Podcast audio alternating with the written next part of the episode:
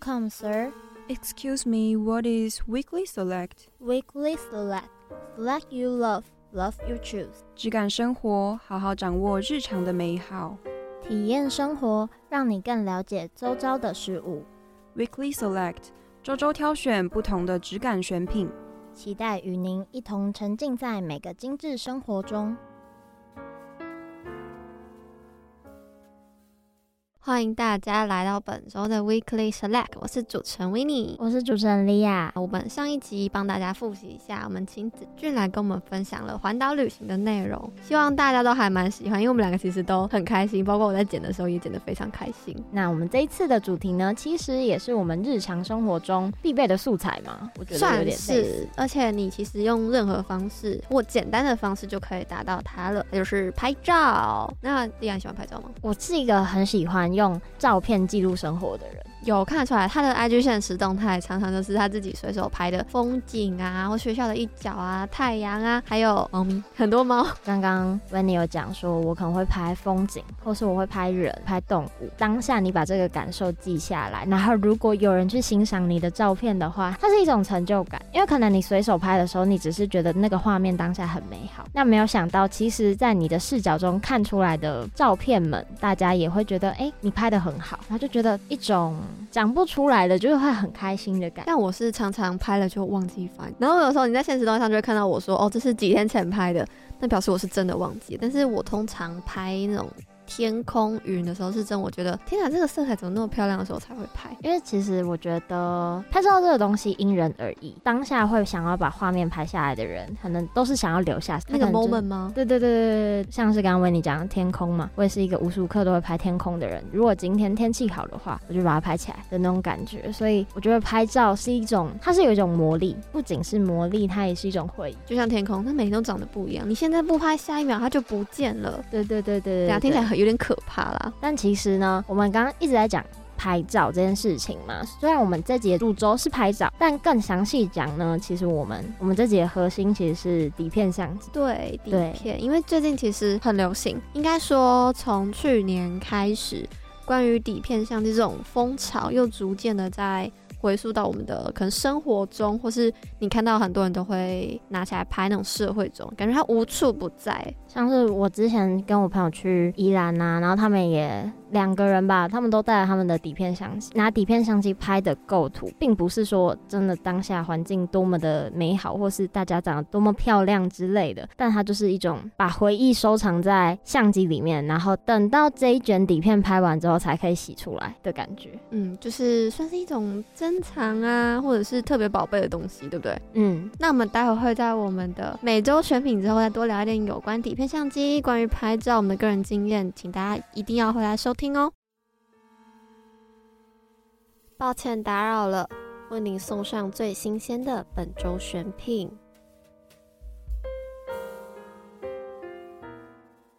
欢迎大家回到 Weekly Select，我是主持人 Winnie，我是主持人 Lia。我们每周选品的环节，刚刚有提到，就是我们今天。主要的主轴是在拍照，拍照中的底片相机这两个部分。莉亚，你的拍照经验应该很丰富吧？我看你那个 IG 的个人主页，哇，超漂亮的。因为其实我本身就是一个喜欢拍别人的人，但是同时也在训练自己。在被拍，我也会希望说，如果别人拍我的话，至少画面上看起来是好看。我在今年要二十一岁的时候，然后我就想说，有打工就送给自己一个生日礼物。然后因为前阵子对于给相机拍照的这件事情感到非常的有兴趣，然后我就上 IG 找了一大堆的日系风格的摄影师，因为我喜欢那种照片看起来比较明亮的啊，然后看起来鲜明感没有那么重，但是整个画面就是柔柔的、亮亮的。然后我就追踪很多 IG 上面的日系摄影师，后来我就跟一位摄影师合作，他叫做委托拍照。我那时候穿的衣服是制服，因为我想说，在大学的时候穿起高中的制服，因为高中制服真的是很久没穿的，所以在大学的时候穿起高中制服又是一种不一样的感觉。然后再加上他是我送给我自己二十一岁的生日礼，当长大的你穿起小时候的衣服的感觉。因为毕竟就是制服是以前可能是一定上课一定要穿嘛，以前上课不是都会规定说要穿运动服啊，又要穿制服。大学就已经没有制服这个东西啦，所以现在穿起制服就很像回忆。所以我那时候去委托拍照的时候，我就决定要用这个主题去记录我二十岁的最后的模样，那种感觉听起来就是超有意义的。你刚刚也分享说你喜欢的风格是那种日系，算是日杂那种风格吗？我也不太会很具体的形容那些照片到底长什么样子，但是我觉得他们的共点就是他们线条感不会很重，但是他们的画面都会是比较明亮的，然后我就比较喜欢那种照片。那我刚刚讲说，就是我比较喜欢那种。日系风格的照片，那 Winnie 自己会比较喜欢怎么样的风格？我喜欢的风格比较跳痛诶、以拍照来讲啊，我没有喜欢那种非常淡淡的感觉，我喜欢可能对比度强烈一点。例如说前阵子很喜欢那种，很多人会在那种小黑屋，然后只放一盏灯，然后用那种余光打在脸上，然后就是让你的脸有阴影的那种感觉。大家可以想象一下那个画面，算是比较冲击一点。我喜欢那种比较冲击性的拍照，但是我日常生活，包括你去看我的 IG，也不会出现那种。但是我欣赏那种风格的相片。我这样听起来是很像是有氛围感的照片吗？嗯，好像用氛围感比较能形容到，因为打的光不一定是黑色或是白的这种那种感觉。嗯嗯嗯，对，但是可以依据色彩，就好像是你当天的心情，或是你想要呈现的那种气氛的感觉。对，那可以转换。我比较喜欢这种，真的很喜欢那种照片的氛围。其实我觉得，就是你喜欢的这种照片风格，因为平常不常见，对，所以其实你有办法记录下那种照片的话，也是一种难得的 moment 嘛，你才有办法去拍起那样的画面。我跟大家分享，就是这种地方在哪里找得到？在酒吧里面，因为酒吧其实灯都不太亮，嗯，然后酒吧的哪里又找得到这种更显眼的地方呢？就是。酒吧的厕所就是大家很难想象的地方啊，但是有时我发现我去，嗯，也没有去很多酒吧，但是就会发现说那里的灯光我超喜欢的，很强烈的感觉，好像可以理解，因为酒吧的灯光都算比较昏暗，但是呢，它昏暗的又不会让你看不清楚主体，然后它又会有一种氛围感。没错，又或者是酒吧本身就有一个一种氛围感，那、哦、其实是酒精有种微醺的感觉啦，有可能，有可能，或者是喝了一点有点晕晕的这样。就是我们刚刚有分享了喜欢的风格嘛，觉得拍照上会有怎么样的难处，又或者是你自己在经历被拍啊，或是拍别人的时候，有没有觉得哪边好像比较难执行啊之类的？我觉得是动作摆 pose 有多难，你各位一定都知道，不是说。我今天啊、那你这边牙齿痛一下，那边肩膀痛一下，然后头再痛一下，然后腰哦这边好痛哦，哎，不是口诀这样说说就好呢。那个网络上的什么 influencer 呢，就会说哦，你就这样这样这样这样，然后就可以讲什么？我们超难的好不好？反过来，你当摄影师之后，他们一定会说，那你可不可以教我摆动作？天哪，我告诉你，我自己都不会摆动作，我还要教你摆动作，超崩溃的。然后我就会说好，那你那个肩膀过来一点，他就啪过去超大点，那不是一点，就是我在帮朋友拍照都有这种奇奇怪怪的事情存在。我自己觉得难处应该是除了动作啊，动作真的是非常的有共鸣，对，对真的非常有共鸣。然后另外一个就是很多朋友都会跟你讲说，你可以帮我拍的好看一点吗？你可以帮我拍的瘦一点吗？你可以帮我怎么样怎么样吗？这边一律建议后置 P 图，嗯，但是又大家又想要追求那种真实感，又或者是会希望，就是我一开始讲的，会希望自己在画面上长得是好看的。所以其实我后来会去接触外拍，给摄影师拍，给相机拍的原因，也是因为我有点为容貌焦虑，就是我会有某些时刻突然觉得自己好像没有那么上相之类的吧。然后再加上可能就是这时候你就会看照片里面，然后你就会觉得。不太满意，但是呢，我就想说，那既然人家都是专业摄影师的，说不定人家拍出来的照片，然后透过你那天，你那天当然拍照的时候状态要好，哎、欸，我觉得拍照状态好还蛮重要的。你说一定要睡饱这件事情吗？眼睛要张开啊！哦，我谢谢你，不然很多人会瞟眼呢。我有张开啦。嗯，我觉得拍照模特状态很重要，然后摄影师的技术也很重要。数位相机拍照起来就已经有点困难，应该说非常。你看拿手机拍照多困难，大家自己想一想。对对对对，但是呢，底片相机就更难了。为什么每一个都这么难？因为难度 level up，因为底片相机毕竟你当下拍下来，你也不知道到底它会长什么样子，你没有办法预览。对对对，没有办法预览，然后你也没有办法知道会不会曝光，然后或是我有没有拍失败，或者是我有没有对焦，一片黑跟一片白都是都是失败。然后每次底片洗出来都是一种惊喜的感觉。Winnie，你身边有朋友在玩底片相机的吗？应该大家身旁都会有，不是一个、两个、三个、四个吧？像我们朋友一群人出去玩，一人发一台，嗯，那种小的。即可拍啊，或者是傻瓜相机，对，然后就拍一圈，就是例如说去环岛环一圈啊什么之类的，然后回来隔了，他们应该是隔了两三个月吧，一起洗出来，然后因为现在可以数位化，所以他们就可以在社群媒体上啊、自己的贴文上啊分享他们的展演成果，算是一种另类的分享，可以分享旅途上的风景，但是又是因为他们其实隔了一段时间洗出来，有点时光感，然后这样那个滤镜就会觉得哦。是夏天的感觉，就刚刚 Winnie 有讲到时光感嘛，我觉得底片相机的魅力对我来说，我会想要购入底片相机的一个原因就是，它走的就是一种回忆啊，对，回忆杀，这走的就是一种回忆，它走的就是一种有些东西你可能在脑袋里已经忘记了，但是它会从照片帮你唤起你，就像你小时候翻相册，因为现在其实比较少洗出来，对不对？然后我小时候的照片其实都有洗出来，我们就会回家就是开始翻，然后边说哦，你这个时候发生什么事啊？那种回忆感可能是。现在才又被体变相机所唤起来的感觉，嗯，然后再加上最近的潮流趋势，因为最近什么 Y2K 啊、千禧年啊，又或者是就是很多以前流行的东西，现在又重新复苏了，所以二十年前的底片相机现在要被大出来翻玩，所以其实我觉得这也算是一个蛮酷的趋势啊。不过比较值得一提的是，其实这个底片相机这个东西是很多人都一直都在玩的，只是它被大众普遍。大家同时一起拿起来是最近又在发生的事情。嗯，然后底片相机也有分成很多不同的种类。从我了解的，像是有拍立得那种，嗯，那算一种。然后也有傻瓜相机，就是我们刚刚分享，也有 CCD，对，CCD 比较常见，大家应该比较熟。对，但 CCD 对我来说很像是拍人像的。嗯嗯，对，然后就是 focus 在人像上面，它整个光感会比数位相机又不一样一点。对，它可能更聚焦在这个人身上。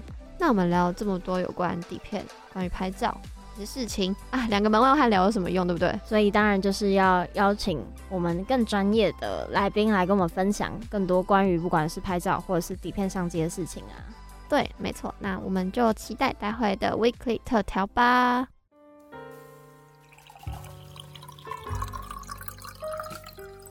您好，这是为您特制的 Weekly 特调。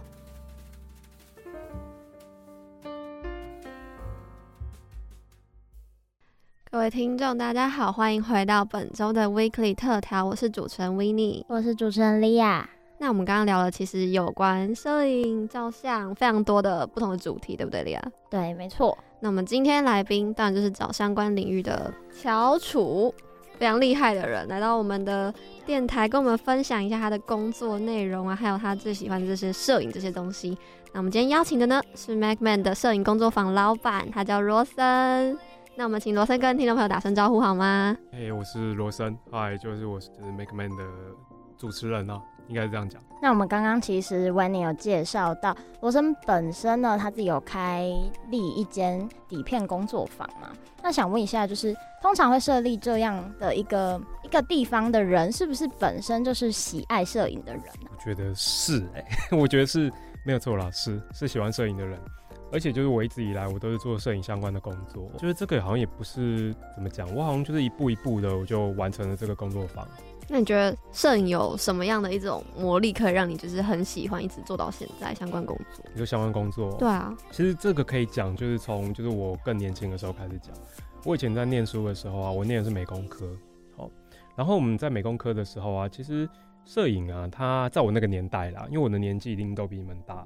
在我那个年代啊，就是基本上你会去读就是这种美术的学校吼，基本上都会学习的是画画、绘画类的，有可能是水彩啊、素描之类的工作。啊，可是，在当时啊，我觉得就是我这一方面的能力其实没有特别的突出，就是比起其他同学，哦，我可能会喜欢这件事情，可能没有特别的突出，所以啊，我就是当时就是走蓝海策略，其实我就把心力投入在摄影上面。其实从高中的时候我就开始在学摄影了。在高中毕业以后，我就去先去做摄影助理。啊，摄影助理做一做，就做到要当兵嘛。当兵回来以后就做摄影师，后来摄影师做个几年以后就变成独立的摄影师，独立自己开业的摄影师，后来做到三十岁左右，我就开始就是做一些就是关于底片相机的一些分享。三十岁左右，后来我现在就是接近四十岁，就差不多就是这样子，就是一直持续这份工作。对，就是这一类的工作，也许就是工作内容不同，可是它其实是都是很类似的工作。哎、欸，好像之前哎、欸，美工科是不是也是有学到一点摄影？对，可是我觉得就是以前在学校学的都是比较片面的，嗯，因为这一类的工艺啊，就是如果你要去好好的学习，都要靠自己去后天去钻研，我觉得是这样子啊。我会知道是因为我妈妈其实以前是读美工科的，也是美工科的，对，然后像他们还是也会做一些，例如说幼教玩具设计之类的。哦，我们我们那个年代没有，我们那个年代就是会比较纯艺术，就是水彩素描、油画。哦那可能就是比较不一样，对对，比较。我妈妈年纪又比你再更大一点点，这样。哦，应该应该是，对对对，也可能学校不一样什么之类的。那为什么就是最后到你想要创立那个工作坊，对的初衷到底是什么？我真的很好奇。我二十几岁以后开始做摄影的工作的时候，那时候啊，其实用的相机是数位相机，已经不会去用底片相机工作了。但是哈，就是我平时在。在自己在在玩啊，自己在研究，我还是比较偏好使用底片相机。后来呢，就是做到三十岁，我摄影的工作，摄影师的工作做到三十岁。后来那时候啊，就会觉得说，我的工作它其实并没有什么特别的取代性。摄影师的工作是这样子，就它取代性其实很高，就任何人都可以取代你。后来我想要做一些，就是诶、只有我可以为大家服务的工坏。呢，其实我就是从年轻开始，我就累积一些自己的 know how 嘛。所以我觉得三十岁以后，我就是靠这一些，know how 为大家服务。啊，可以以前三十岁以前，就是这些东西，它只是我的偏好，一些自己的研究。他过了三十岁以后，我就是开始做一些，慢慢就是好像就是先做一些讲座吧，后来就教人家一些暗房跟摄影的观念。因为我会整理相机，所以我也帮别人整理相机。啊，反正就诸如此类的工作，就一直一直累积，一直累积，后来累积到我现在四十岁。后来所以工作室，其实实体的工作室应该成立差不多四年而已，没有到这么久。啊，可是啊，我应该是从三十岁左右就开始在网络上跟人家分享分享摄影的东西。底片相机在去年、今年又开始重新流行在这个社会上嘛，所以其实大家对底片相机可能现在好像相对没有那么陌生。我觉得就是就是刚刚同学有说到一点，就是说就是哎、欸，底片好像这一两年又在就是年轻人的就是心目中就突然燃起了。可是我觉得很奇妙，因为我很常问同学，就是年轻的同学，就是这个问题。因为在我年纪，就是在我年轻的时候，或者是在我小时候，我的家长啊都是使用底片的，然后我就用底片拍照，所以觉得底片是很自然存存在我们的我这个年份的男的人的生命里。可是有很多年轻人，他可能现在才二十岁，就是小时候就是家里面也不是用底片帮他拍照的，因为小时候可能也是用数位相机帮他拍照。可是很奇怪，就是。这些人呢、啊，都不约而同的，可能在二十岁左右又开始在玩底片相机，而且就会很奇怪哦，你会觉得说这一两年好像开始变多，其实不是，是你们这个年份的，就是差不多二十岁左右就会开始又开始玩底片相机，后来你们可能会接触一阵子，有些人会把这个兴趣持续下来，有些人会离开，他会很像是高中时候学吉他啊，或者是学什么一样，就是我可能就是第一次学吉他在高中。啊，很多人第一次学吉他也都在高中。后来呢，就是有很多人就是都是二十岁左右，就是大学的时候，可能大一大二开始学习摄影。我想，可能就是因为这时候的小朋友啊，要开始观察这个世界啊，所以啊，就会选择一种方式，就是哎，摄影是一个比较贴近这种观察世界的一种道具。真的哦，很有趣哦。你可能再大一点，你会发现，哎，都是二十几岁，我会开始想要学习摄影。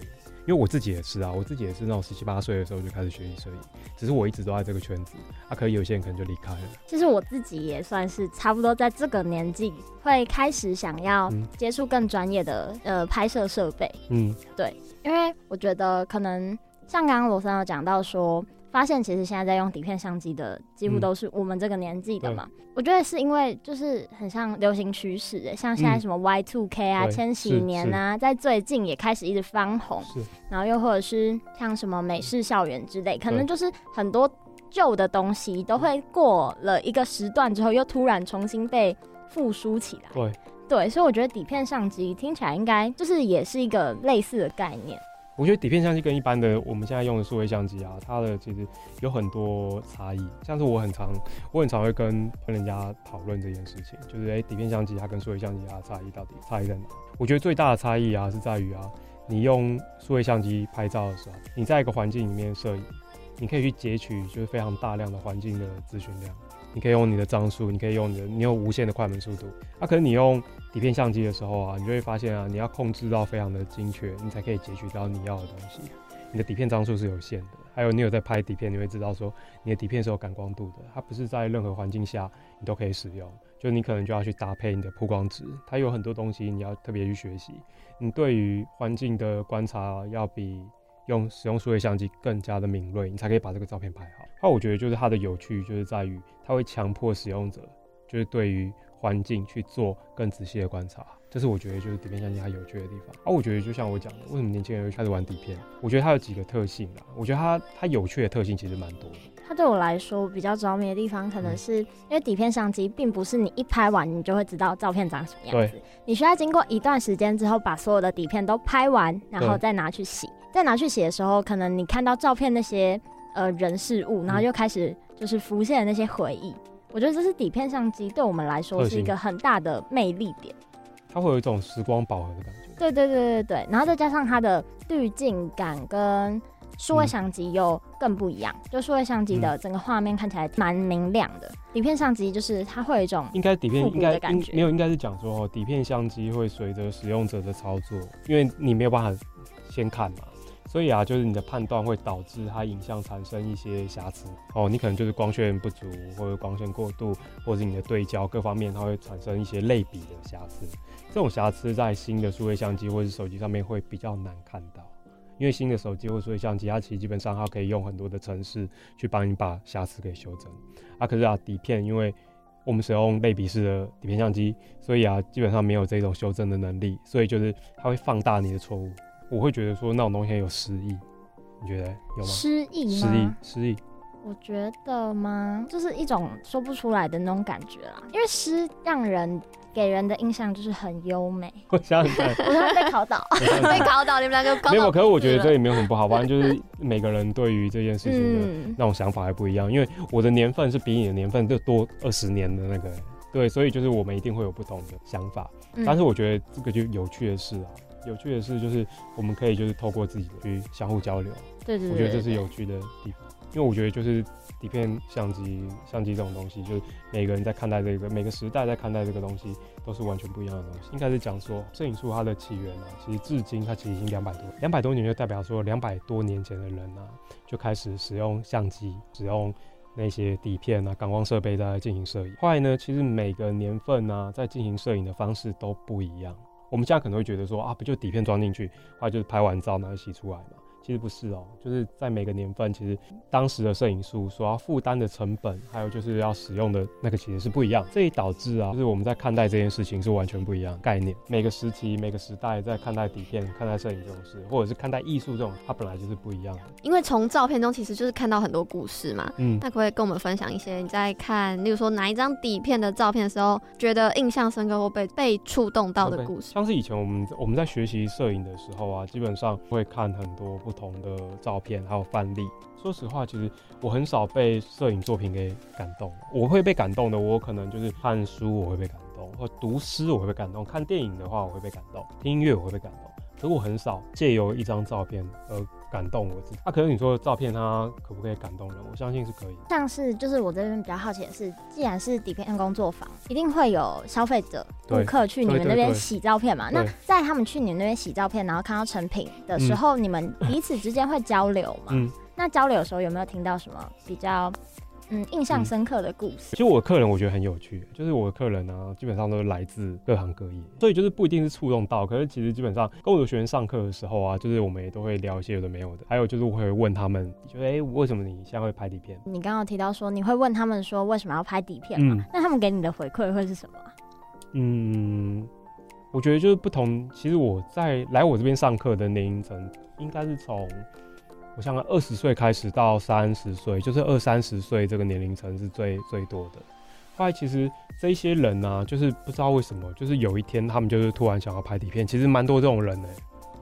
对，就是蛮多这种人哦、喔。后来我就问他说：“你们家有人在拍底片吗？”没有。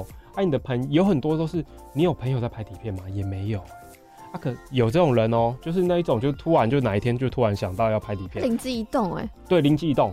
对，像是我觉得在我那个年代，我们会受到一些感召，哦，是因为我念的是美术嘛，啊，所以就是我们会接触到很多，就是应该怎么讲，前辈吗？对，前辈是一一种，还有一种就是我想想看哦，我们会触，我们会接触到有一些类似像偶像一样的人物，他们是在拍照的。哦，啊，所以啊，我们就会莫名其妙受到感召，也会想要做这件事情，就很像是你很喜欢音乐，啊，你买莫名其妙，你哪一天呢，啊，你就觉得啊，就听人家在弹吉他，我想说，哎，那我也想要弹弹看，啊，我就去买了吉他，去报名了吉他课，我觉得好像是类似的概念。所以我这边有一些学员就是很奇怪哦，就是他就是也莫名其妙就受到感召，可是我觉得我发现一件事情，像是在我那个我这个年代啊。很多我们受到感召，是因为创作者的感召，创作者的感召，应应该是这样讲，就是啊，我看到有那种影像创作者，哦，用用相机做出一很棒的作品，我会想说，哎、那我可以试试看？对，那我也想要试试看嘛。哦，他、可是现在对于年轻人，他们感召的对象不一定是创作者，像你刚才讲到的 Y2K，所以就在很多人他其实是有。明星潮流所带领进来这个圈子，他跟我们那个时候带领进来的那个不太一样。因为你们可以看到，像有些人讲说，哎、欸，我问他说，哎、欸，你为什么要玩？因为他们他可能会回答说，因为就是哎，韩国的那个谁谁谁啊，或者是谁在玩，所以就是他也想要试试看。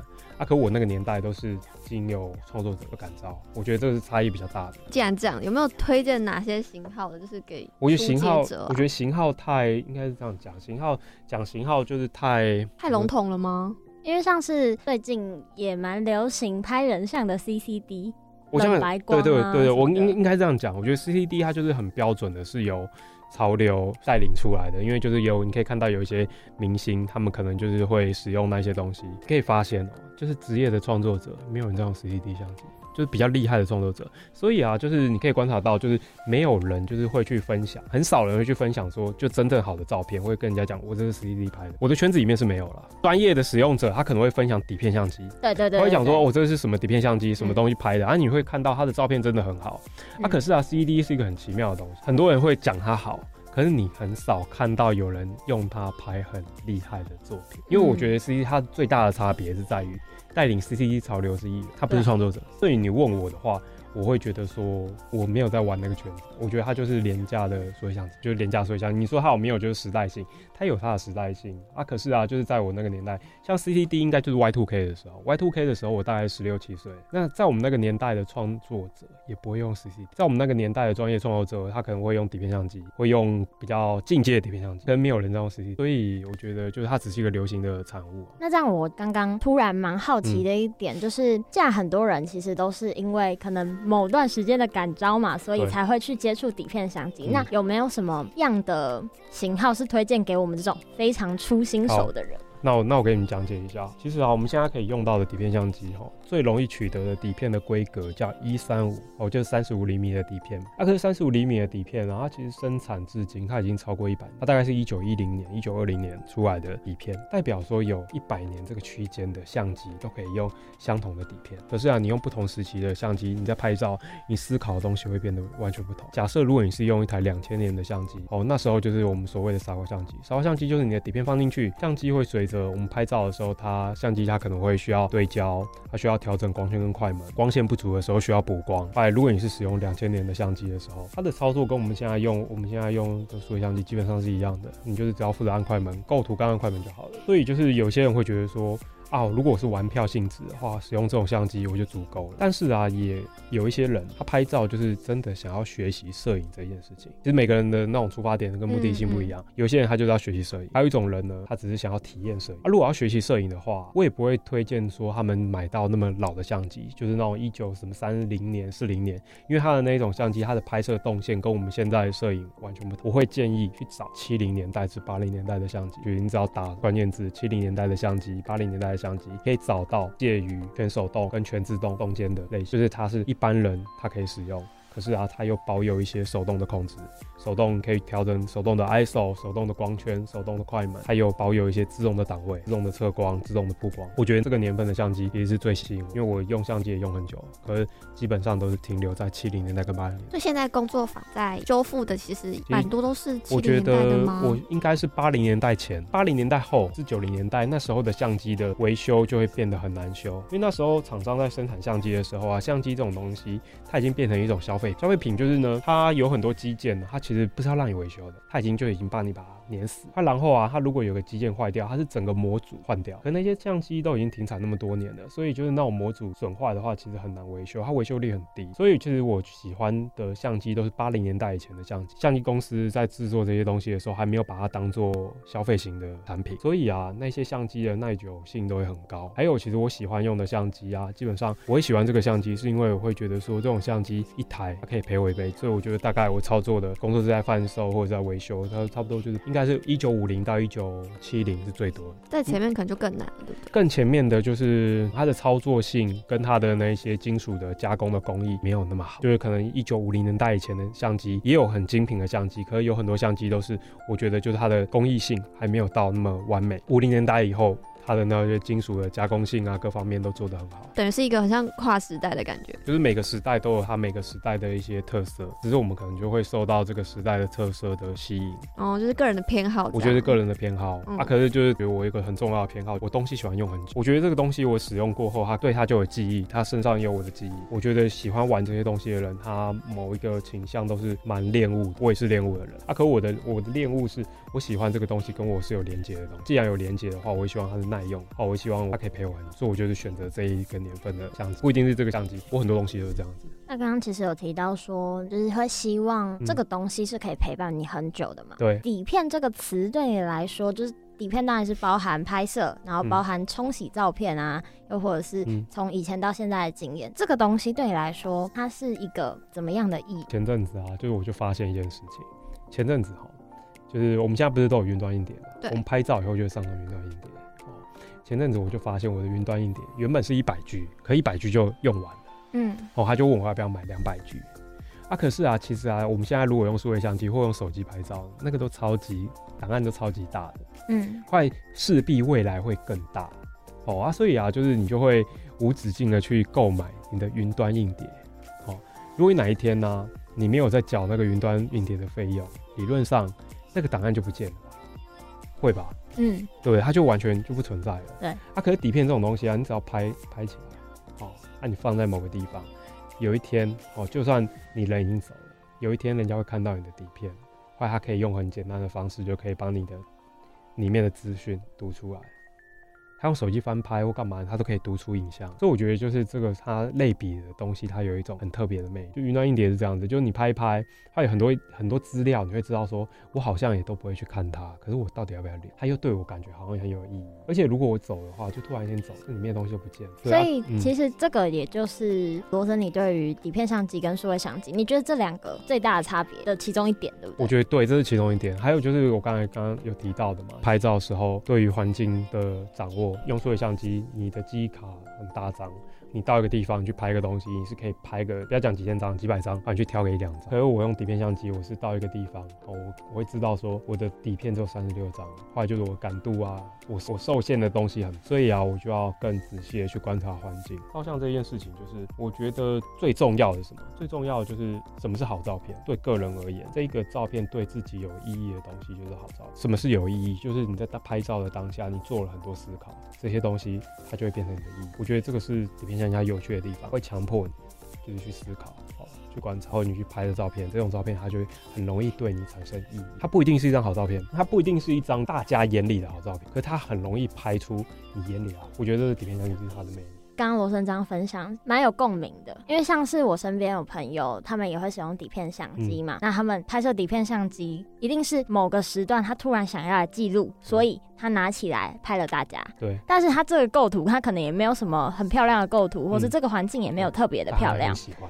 对，但是就是拍着是一种就是回忆。对。对。那但是数位相机呢，就会像很像手机拍摄的那种感觉。对。就是哦，大家觉得哪边取景很好，然后你就站在那边，嗯、然后。摆了大概拍了大概三百张，然后选出十张，然后就会觉得嗯，今天够了，对，有那种感觉。不然那种照片你也不会特别珍惜，因为你会知道说你就那样子。我自己印象深刻的案例是有一对夫妻，嗯，他们在结婚典礼的时候，桌上就是一整个长桌。摆了一堆底片相机，然后请我不确定是不是在台湾，对，然后请来的宾客用底片相机拍，哦，他们婚礼当下的画面，哦，我觉得好酷哦！这样子的话，以后这样子的话，我这个 idea 我下一次我要记下来，很不错，这超不错。如果我朋友要结婚，我觉得这个可以诶。然后他们之后再洗出来，哎，我觉得真的超，哎，这样超棒的哎。就可能当下的话，你就是每一个宾客每一桌可能就是发几个牌，对对对，对，就发那种几百块的几个牌。哎、欸，这好聪明！我看阿姨，我觉得超我觉得、呃、我觉得这个超棒的，而且就是这个哦，大家可能都瞎拍，后你就把它洗出来，或者洗成相本。我觉得哦，就是我觉得超棒的，嗯，这个会很棒。而且因为是结婚，可能这辈子理论上啊这辈子就一次啦。对对对对对对，就是你跟他的那个结婚，大家共襄盛举的感觉。哎、欸，我觉得这个这个 idea 不错啊，完了，这个我要记下。这个播出去，大家都知道以后要这样做了。对，我觉得我觉得这个 这个很好哎，这个概念很好。我看当时后来他们。是全部洗出来以后，然后拍起来，然后录成影片，或是放上云端，让大家去找自己的照片。我觉得这样好酷哦！我觉得这样真的超酷，超可爱。然后因为有小孩会拍啊，老人家也会拍啊，然后年轻人也会拍，对，所以每个人角度都不一样，嗯，超可爱的。我觉得真的很可爱，而且他其实就是要负担的那个，其实没有很多，哎，不算多了，因为几个拍，你说贵也还好。刚刚其实有聊到洗底片这件事情嘛，那因为我们现在看到的底片通常都是小小张的，对，那就想问说，如果就会不会有人想要洗大张的，然后最大张的尺寸啊，会是怎么样的？我这边就是我们工作室啊，负责的工作哦，就是有几个，其中一个工作啊，就是我刚才讲到，就是关于就是暗房的课程，还有另外一个工作啊，就是展品的制作。一般人啊不会有这个需求，很少有人会有放大的需求。什么人会有创作者，还有有展览的需求，他才会洗那么大张，而且也不是一般的创作者，就是有追求的创作者。他才会去用底片去做手工放相，去把照片洗出来，因为他要负担的成本其实蛮蛮高的，比起用输出的方式。那最大可以放到多大？你说照片嘛？对，照片每个工作室不一定，我的工作室没办法放到太大，我工作室最大应该就是十二寸乘十六寸，其实没有很大哦。嗯，真的真的没有很大，没有很大，因为其实如果就以现在那种输出设备来讲，像输出设备都可以做到超大。我觉得就是如果是用类比的方式去输出的话，一般最大的应该就二十乘二四，它可是可以做二十乘二十四寸的工作室，其实也没有很多。对，因为它其实受限于它的水洗盆啊，所以就是有那么大的影像需求的话，一般不会做手工暗房，一般都是用数位输出。手工暗房通常都是就是小品的作品，因为其实比较大的作品啊，我们人在看待那种大的。作作品的时候，我们不会很靠近。就算它是用手工暗房去洗，你也没有办法看出它的差异跟细节。但是啊，如果是像是 A4 的大，其实这种大小的作品，我们就会拿得很靠近去看。这时候你就可以观察出手工放相、类比影像跟数位影像它的差异。因为你看数位的话，你会发现，哎、有一点一点，就那个墨点。而你用类比的方式去放相，你会看不出，让你觉得很手感，不是那种数位相机做的，它不是用印表机印出来，它的那种阶调跟层次，我觉得会让人家很着迷，会觉得很高。应该讲，你会它会有一种高级感。我懂了，就是那种去手做自己做戒指之类的。对啊，或者是我想想看哦，像有些人听那种现场的音乐，跟用广播听出来的声音是不一样的，它就是会让你感受到，就是那一种类比的高级。它不是可以复刻的东西。对，没错，它不是可以复刻，它不是说哎、欸、你要做多少就可以做多少。其实手工方向是这样子，就它每次它都会影响到，因为你的药水啊，跟你的箱子，跟你的那些条件的不同，它每次做出来它。或多或少都会有一些差异，它没有办法百分之百的复制啊，所以你就会觉得说，哎、欸，它有一种高级感。那你喜欢哪一种照片的呈现？照片的呈现，因为有些就是黑白啊、彩色啊。我觉得就是各自有各自的，应该是讲它各自有各自的魅力，就是应该是讲黑白跟彩色，它们属于不同的工艺形式，制作的工艺形式不一样。就是如果都做的很高段的话，其实他们都有很厉害的东西，也不是说，哎、我只喜欢黑白，或者是我只喜欢彩色，而是他们如果到一定的程度的时候。看起来就是都会让人家愉悦，所以我对于黑白跟彩色，我反而没有那么执着的偏好。可有些人有，有些人讲说啊，我拍照，我拍底片，我都只拍黑白的，或者是我拍底片，我只拍彩色的。对，有些人会这样，可我不会，就是我基本上，我就是可能这一阵子可能喜欢玩什么，或过一阵子我可能又会再玩什么东西。对，我的那个会不太一样。啊，我也会比较建议说，就是不要让自己那么多的局限，你应该都是可以去尝试。对，我觉得这样子会比较健康。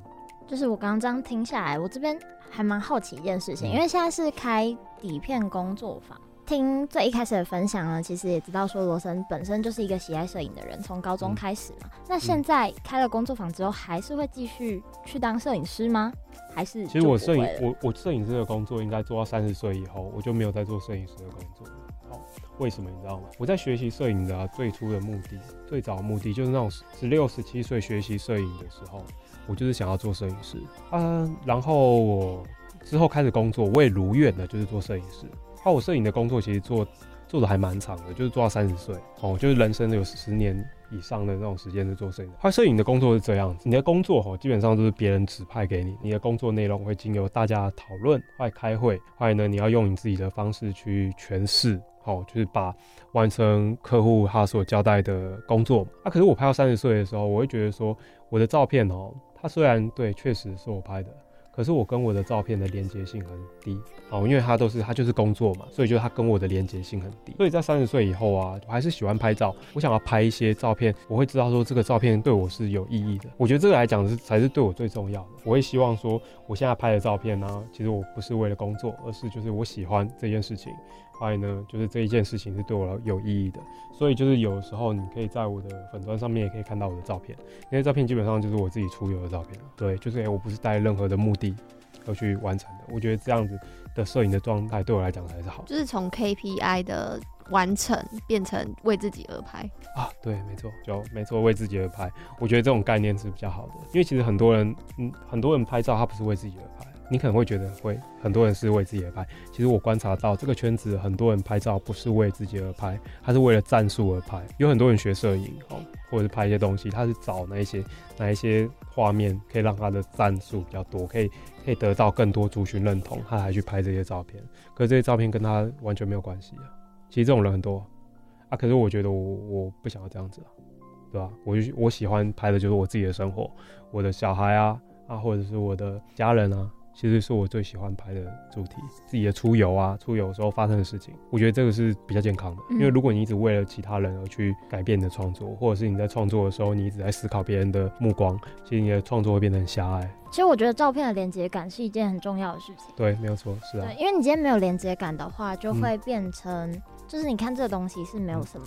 样的回也没有回忆，对，然后没有错，是，就是也没什么感觉。嗯、还有就是很多人呢、啊、都会问我，我像很多人都会问我说，哎、欸，他自己不知道要创作什么，不知道拍什么。其实我很常去解答就是学员们的这种问题，后来我就会跟他们分享我自己的创作。我会跟他讲说，我现在创作的目的啊，其实很简单，动机很简单，就是啊，我是为了未来的我而拍的。我这个照片哈，要不要按下快门？我会思考未来的我看到这个画面的时候会不会喜欢。我觉得如果你可以就是用。这种方式去做摄影的话，你拍出来的照片就会很精彩。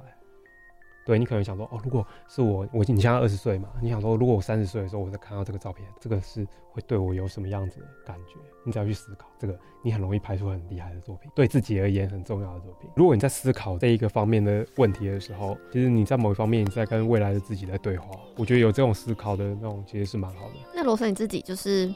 在拍底片按下快门之后，嗯、你大概多久会洗出来？我那一卷拍完当天我就洗了，对啊，因为也不是说放很久。对，对对，因为我跟一般人不一样，我就自己会这一这种工作嘛，所以就是我底片拍完要洗，大概也是花一两个小时，我就可以把影像给还原出来。但是有一些人会把底片当做时光宝盒，对，时光宝盒就是他可能一卷底片拍个半年一年的。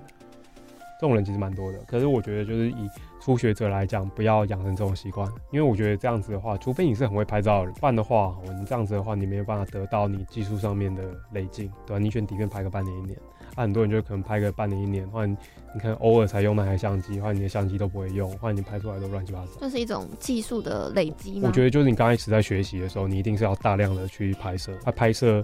到一定的程度，你对你的装备很了解，你对你的底片了解，你才会去做一些那种实验性的创作。我觉得这样是比较健康的，很像熟能生巧吧。像有一些人就是可能就是他对于这个底片相机不熟，他就贸然的去买台底片相机，然后他就想说啊，我出国的时候要拍。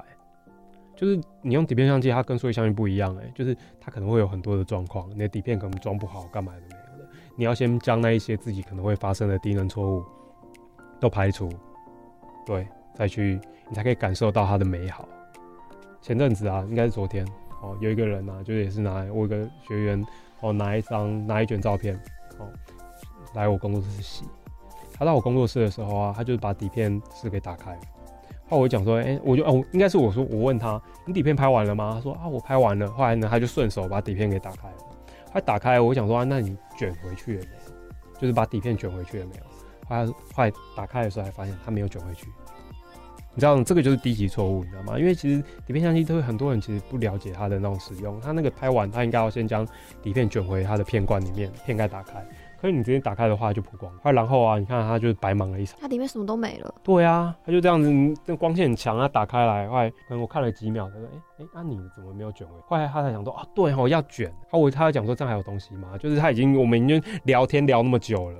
他、啊、怎么会有东西？他觉得还蛮可，啊，可是我觉得就是这种第一错误，就是因为你不了解你的装备。其实就是刚刚罗生这样分享的，都算是很像是玩底片的新手玩家，对不对？新手玩家对，对吧？那对于新手玩家的话，会有什么样的建议？关于机型的建议，其实我有，我刚刚已经讲了嘛。我会觉得说，挑选一台不要太新也不要太旧的，因为太新也就太先进了嘛。它用起来就是跟感受可能跟你用手机跟数位相机是很类似的。啊，太旧的话你又不会操作。所以你就是挑一台不要新也不要太旧，就是大概七八零年代的相机。哦，这是第一件。那第二个就是呢，刚开始的底片玩家哦，他就会买一些奇奇怪怪的底片。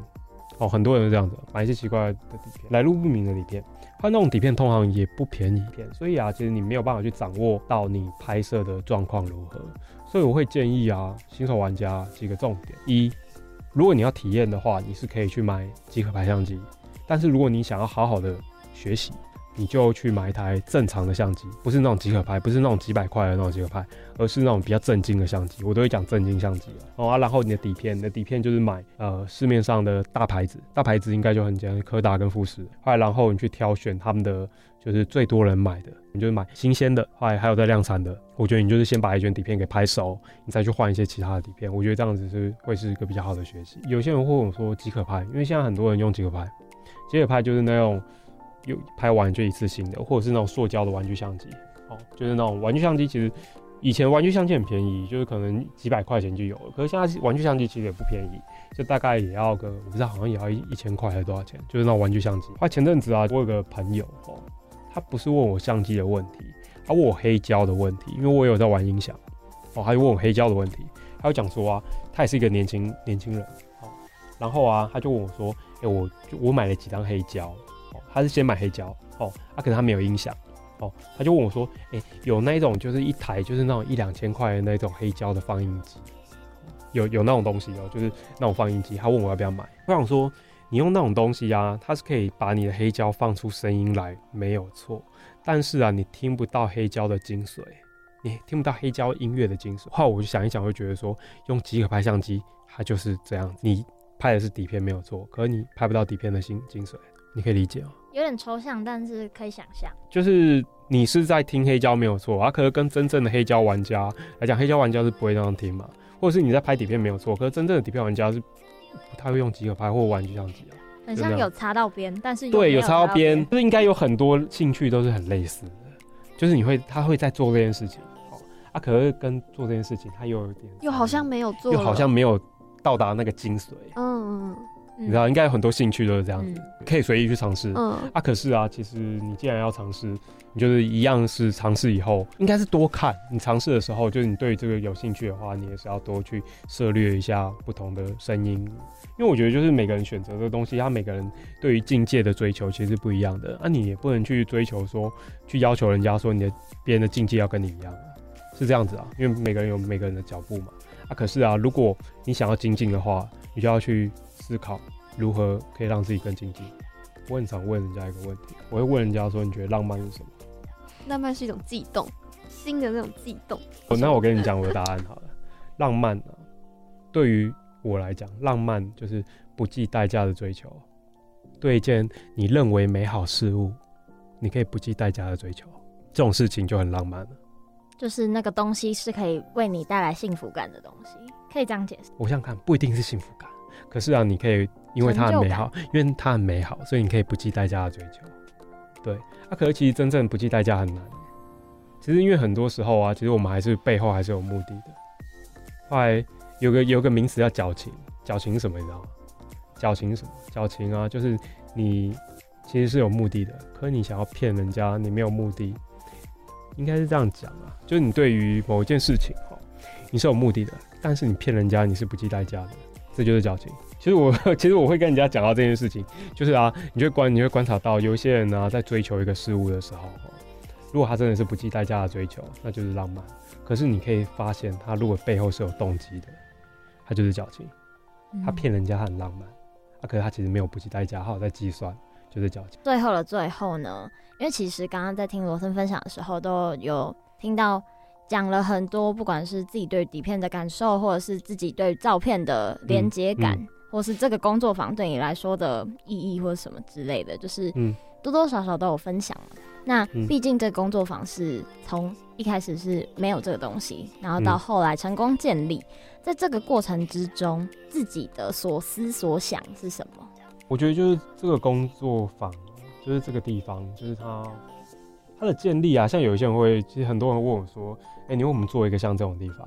就是你，哎、你是有打算，你是有计划很久吗？”之类的，然后我会觉得说，就是那个地方，就是它其实是一个很自然而然长出来的东西，它其实是长出来的，它并不是说啊，我在人生是有个规划，说，哎，我就想要建立一个像这样子的工作坊，它其实是长出来的，就是我在几年前的时候，我就经过我我的工作室在宝藏岩，我是前几年的时候，我就是经过宝藏岩去外面散步看展览，我就觉得说这个地方好酷。如果我在这这个地方弄个工作室，可以接待我的朋友，或者是做一些事情，感觉蛮酷的。后我就上网去查那个宝藏岩的资料，他就刚好就那一段时间刚好在招租，所以我就马上写企划案，他马上进来了。他不是在我人生计划中的事情啊，可是他就是一步一步的去完成了。后来就是既然有这个空间，我就开始要去做一些服务来服务大家，就这样子。还有就是，我觉得我是一个喜欢分享的人，所以我们的工作室我们也做过很多就是分享的课程，就是一些分享的讲座或干嘛的。通常都是那种朋友啊，或者是我自己，我可能研究出了一些什么东西，或者是朋友可能在玩些什么新的东西。这也也不一定都是新的东西，应该都是旧的东西。可是有很多旧的东西啊，它其实都是已经被时代遗忘的东西，像是有些什么八厘米的摄影机啊或干嘛的，那个其实现在已经没有人在用。啊，可是啊，我们因为有朋友就是在做这方面的研究，后来他研究出了一些心得，后来我们就会做一些讲座，来把这些心得就分享给大家。我觉得就是应该是这样讲，就我们 MakeMan 是一个就是喜欢分享的单位，对，就是不管是我们人生的价值观啊，啊，或者是就是一些技术上的分享，我觉得因为觉得有趣，就觉得说然后大家一起玩会比较好玩，而且你在分享的时候，你也比较容易可以找到相同的族群的认同，我觉得这是很重要的。还有就是，为什么我会喜欢这个工作？是因为我服务的对象，我可以感受到他们是需要我，我觉得这是很有趣的，这是很棒的体验的。被需要的感觉。对，被需要的感觉。嗯、对，因为就是他们会知道说他们对这个有兴趣，可是啊，可以给他们分享的地方其实没有那么多。你刚刚讲在宝藏岩，我发现我去过。你有去过我工作室吗？好像那天没有开。那天什么时候？因为我是应该是补假的时候去的，所以应该是礼拜一。我看礼拜一宝藏岩都没开啊。哎、欸，那我是什么时候去的？其实我我有点忘记我是什么时候去的。因为我想想看，如果是五六日的话，我应该都会在啊。可是平日的话就不一定。我是平日去的，我很确定我是平日。对，如果是平日的话不一定。因为我刚认真看一下那个定位，我之前看过，这次认真看发现我好像去过。我想想看，我的工作室好像就是一般看起来也不像是一个相机店啊，看起来就是外面植物很多。就我种了很多，那边其实都蛮多植物的。反正就是如果有机会的话，是可以过来晃一晃。啊，还有就是我工作室其实是需要预约的，所以如果要过来前，还是要先跟我讲，就问我问我在不在，有没有工作。因为我觉得我的工作通常都会需要蛮专注的，要么就是暗房工作，暗房工作是不能让人家参观的嘛。啊，或者是你在你在整理相机，你整理相机也不能让别人看，就是因为很精密嘛。啊，总之是这样子，所以也是欢迎大家可以过来，可是要提前跟我讲。嗯，要提前预约才可以去工作室拜访。没错，其实这样听下来呢，不管是罗森刚分享的工作坊，从零到有与宝藏岩的缘分，又或者是维尼刚刚突然查了，发现自己其实有去过那个地方，我觉得一切来说就是一个，就是缘分，就是缘分，对，就是缘分，有机会跟我结缘，对吧？就是就是一种缘分啊，就是它不是在你预期之中的，但是。冥冥之中好像对啊，没有错啊。对对对，虽然我也不知道说下一步会发展到什么样的程度，可是啊，就是、欸、它就是莫名其妙，它很像是长出来的东西。但是我觉得朝向自己就是热爱的事情，在持续发展是一件很棒的事情。没错。本来想问，因为未来规划，结果发现啊，罗森你自己讲完了，没有规划，现在还没有规划。没有，其实还是有一些规划了，还是有一些规划。前几年我刚入入的头一两年，我很喜欢办一些比较大型的讲座，还有一些展演的活动。哦，呃，有一我有一个讲座很有趣，我有个我有个讲座啊，也不是讲座了，就是啊，我有一次啊，我办了一个活动。哦，那个活动是这样子的，那个活动啊，就是那个活动的名称啊，叫做卖你旅行的照片。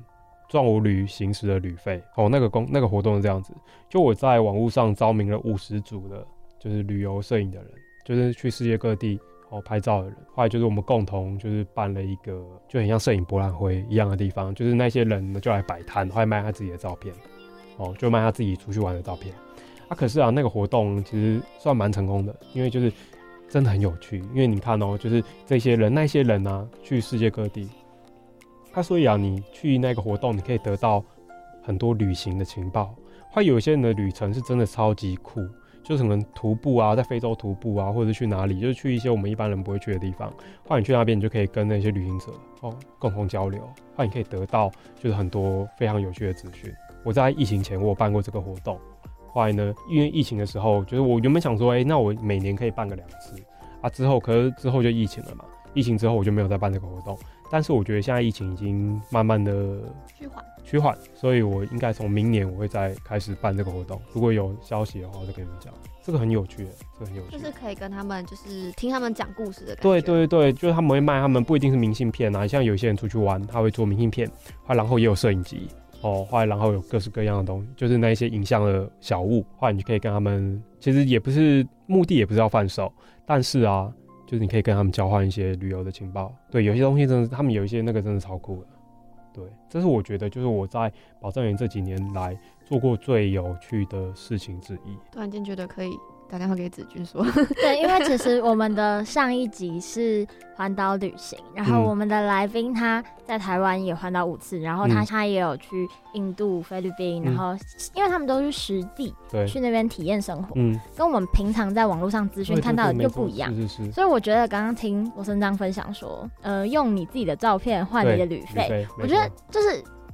我觉得很有意义诶，因为重点真的不是旅费多少，重点是彼此之间的交流。对，彼此之间的交流，我觉得真的超酷。我觉得那个那一次的那个活动真的好好玩。对，这个也办，这个这个好，这个一定要办。对对对，这个很有。等你有那个就是办好活动海报，直接再抓给我们。好，没有问题。我觉得我目前的计划应该就是这样子吧，就是我一样做我原来的工作，后来如果有一些时间的话，我就是会办一些有趣的活动。我觉得我们单位应该就是这样子。那我们今天听。罗森分享了非常非常非常多的心路历程以及故事，嗯、还有知识。没错，因为这些平常也不是我们可以接触到的嘛。那我们透过来宾的亲身体验，然后就会至少对底片工作坊这个地方呢，又或者是里面的业务啊，又或者是究竟在里面工作的人是怎么样的想法，这些种种的就比较没有那么陌生了。那我们今天就是非常谢谢罗森。跟我们分享这么多，基本上就就这样子报告在此。外如果大家有问题的话，可以上我们 Make Man 的粉专留言给我。基本上如果是关于底片摄影方面的任何问题，我大致上应该都可以。做出回应。刚刚听完罗森来到我们节目里的分享，有没有觉得长很多知识？我觉得不仅长很多知识，因为其实在跟罗森的互动之中，在节目里面他会给我们很多的访问，但其实这些访问很像是激发我们去更具体的思考，就他刚刚所描述的东西。例如说意义是什么？对，意义是什么？浪漫是什么啊？又或者是底片相机对我们来说是什么？并不是单方面的听来宾分享而已。我们两个也很喜欢，就是这种来宾反问问题。我觉得它是一个灵机应变的反应。好好地方，对对对，然后另外一个就是可以更更可以理解来宾要讲什么，又或者是彼此不同的想法交流的感觉。那我们跟罗森在谈话的过程中，我们也提到他对于底片相机的那种热爱，他的热忱，然后还有对于我们一些可能大家把它太泛滥的那种感觉，他有跟我们描述。所以大家如果还没有听清楚，赶快倒回去听一下，听深一点，然后说不定你就也能 get 到罗森的那种想要讲的表达的事情。其实我印象最深刻的是罗森一直在分享的过程中，陆陆续续一直会提到他很重视与照片的连接感这件事情。那因为这件事情，我也非常的同意吗？对，嗯，深有同感。因为就像我开场的时候有分享的，我当下会记录下来的东西，一定是我当下有感受的，就等于我跟这个照片是有连接感的。所以其实听罗生分享呢，非常的感同身受啦。那以上就是我们这集 Weekly Select 的内容。如果你有兴趣，可以倒回去多听两遍，没有关系。我是主持人 Winnie，我是主持人 Lia，那我们就下周同一时间一起再收听 Weekly Select 吧。拜拜。